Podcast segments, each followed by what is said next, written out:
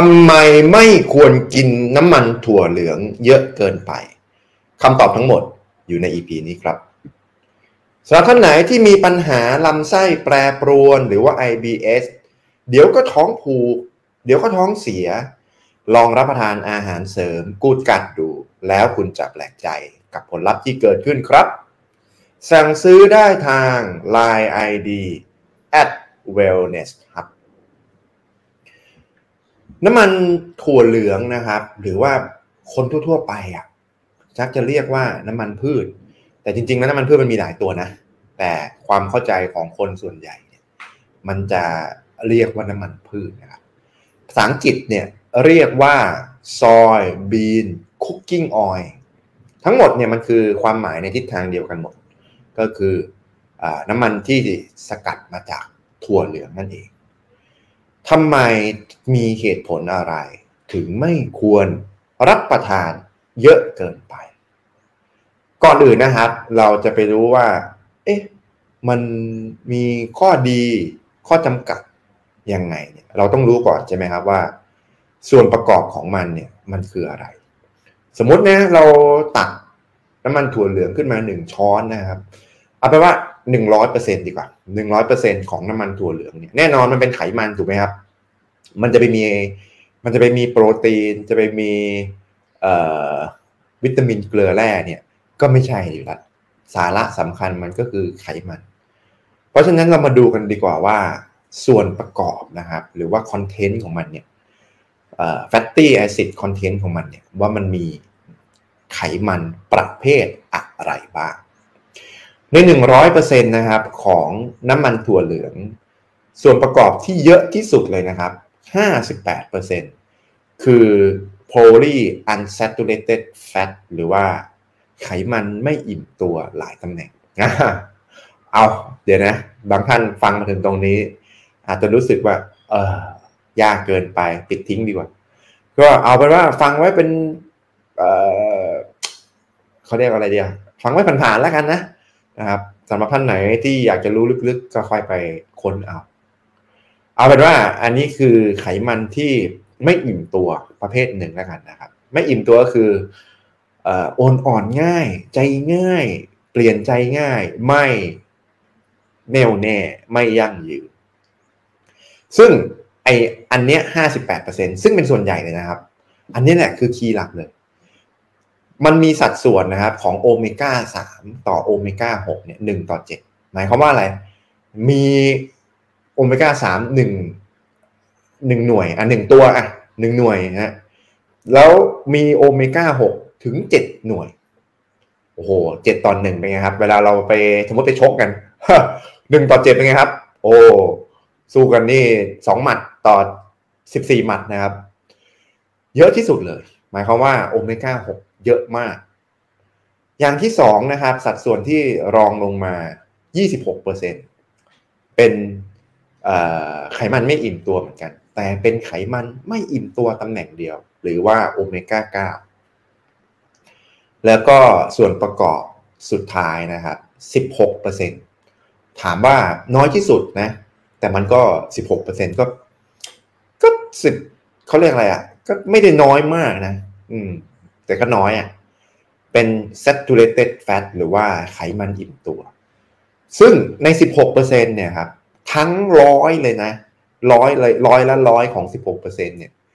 เป็นกรดไขมันสายยาวหรือว่า long chain fatty acid ฟังมาถึงส่วนนี้เนี่ยเอาเป็นว่าส่วนของทฤษฎีส่วนอะไรที่มันยากๆจบไปละเดี๋ยวมาฟังส่วนที่มันง่ายๆดีกว่าเหตุผลอะไรนะครับที่ไม่ควรกินน้ำมันถั่วเหลืองเยอะเกินไปเหตุผลข้อที่1ก็คืออย่างที่บอกเมื่อกี้ไปนะครับโอเมก้า6มันสูงโอเมก้า6สูงเนี่ยคือโอเมก้า6เนี่ยมันแปลกอย่างหนึ่งนะมันเป็นไขมันที่จำเป็นหมายความว่าไงไม่กินก็ไม่ได้นะแต่ประเด็นคืออะไรไหมครับพอกินเยอะเกินเนี่ยคือมันเป็นอย่างนี้มันไม่กินมันขาดเนี่ยเป็นโรคเลยนะแต่ถ้าเกิดว่ากินเยอะเกินก็ไม่ดีอีกนี่คือความยากของมันคือพอกินเยอะเกินเนี่ยพอไม่กินขาดใช่ไหมพอกินเยอะเกินเนี่ยมันเป็นโรคอะไรบ้างโรคแรกนะครับ โรคอ้วนมันจะไปส่งสัญญาณนะครับก่อกวนการทำงานของอินซูลินก็ทำให้การทำงานของฮอร์โมนมันเพี้ยนไงมันเพี้ยนหมายถึงแบบสมมติยังไงดีสมมติคุณหูไม่ค่อยดีอ่ะ ลองนึกภาพนะเวลาคุยกับใครฮะอะไรนะฟังอย่างนึงอีกอย่างนึงพูดอย่างนึงอีกอย่างนึงมันก็กลายเป็นสื่อสารกันผิดพลาดไปหมดนะครับอย่างถัดมานะครับก็คือก็ขายต่อเนื่องกันเลยมีโอกาสเพิ่มความเสี่ยงที่จะเป็นโรคเบาหวานชนิดที่2นะครับหรือโรคเบาหวานที่เกิดจากภาวะดื้อต่ออินซูลินหรือว่าอินซูลินรีสิสแตนซ์นั่นเองแล้วก็ต่อเนื่องกันแหละโรคอ้วนโรคเบาหวานชนิดที่2นะครับอย่างถัดมานะครับก็คือตับอักเสบพอมันมีการก่อกวนมันมีการเพี้ยนของสัญญาณมันมีการอักเสบของเซลล์ตับเนี่ยมันก็เพิ่มความเสี่ยงนะครับที่จะทำให้เกิดโรคตับอักเสบคือตับเนี่ยมันเป็นอวัยวะหนึ่งที่ทำหน้าที่หลักๆนะจริงๆมันเยอะมากเลยนะแต่หลักๆเนี่ยอยู่2อย่างแรกก็คือเมตาบอลิซึมคือการเผาผลาญพลังงานของร่างกายอย่างที่2ก็คือการกำจัดของเสียหรือว่า detoxification เพราะฉะนั้นถ้าเกิดมันเกิดการอักเสบมันก็โอ้โหหลักๆเลยไม่มันก็ส่งผลต่อการเผาผลาญก็อ้วนส่งผลต่อการกำจัดสารพิษของร่างกายก็ค้างอยู่ในร่างกายก็แก่ก็เหี่ยวก็เสื่อมนะครับถูกไหมถ้าสารพิษมันออกไปได้มันก็ดีแต่ถ้าสารพิษมันออกไปไม่ได้ออกไปลำบากมันก็เต็มค้างอยู่ในร่างกาย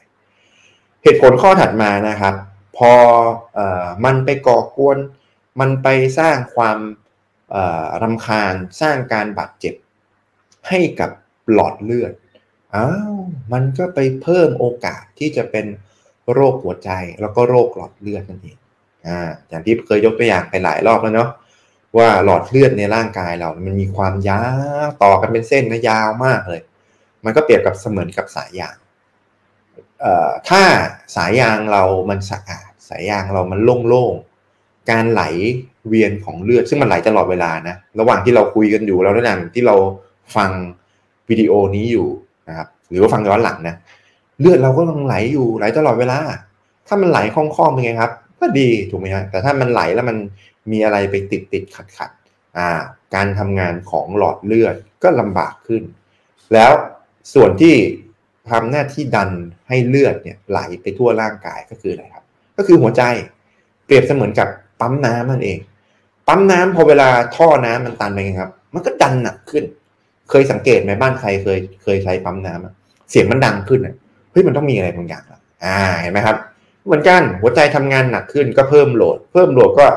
พิ่มความเสี่ยงนั่นเองไอการเพิ่มโหลดจากการออกกำลังกายนี่อีกเรื่องหนึ่งนะ ออกกำลังกายชั่วครั้งชั่วคราวชั่วโมงนึงอย่างเงี้ยไปคาร์ดิโอไปว่ายน้ำไปอะไรต่างๆอันเนี้ยมันก็มีผลเสียช่วงนึงแต่ผลจากการออกกำลังกายปรากฏว่ามันดีกว่าอันนี้คนละเรื่องนะครับแล้วก็อย่างสุดท้ายก็คือมันไปส่งผลต่อระบบภูมิต้านทานอย่างที่บอกนะครับว่าพอมันเยอะเกินมันไปส่งผลกระตุ้นการอักเสบเนี่ยมันไม่ใช่กระเสบแค่ส่วนใดส่วนหนึ่งใช่ไหมครับส่วนที่สำคัญอีกส่วนหนึ่งก็คือระบบภูมิต้านทานหรือว่าระบบการตรวจจับความผิดปกติแอนตี้ไวรัสตำรวจทหารยกตัวอย่างหลายๆอย่างให้ไม่ได้จินตนาการออกนะครับว่าเรามีอะไรที่มันผิดปกตินะครับตำรวจทหารก็ต้องเข้ามาคอยดูคอยจัดการสิ่งที่มันผิดปกติให้มันถูกให้มันเรียบร้อยถ้ามันจัดการไม่ได้ก็ฆ่าทิ้งนี่คือระบบภูมิต้านทานนะครับถ้าจัดการได้ก็โอเคเห็นไหมครับว่าน้ำมันถั่วเหลืองนะครับหรือว่า Soybean Cooking Oil เนี่ยมันมีข้อดีนะคือมันขาดไม่ได้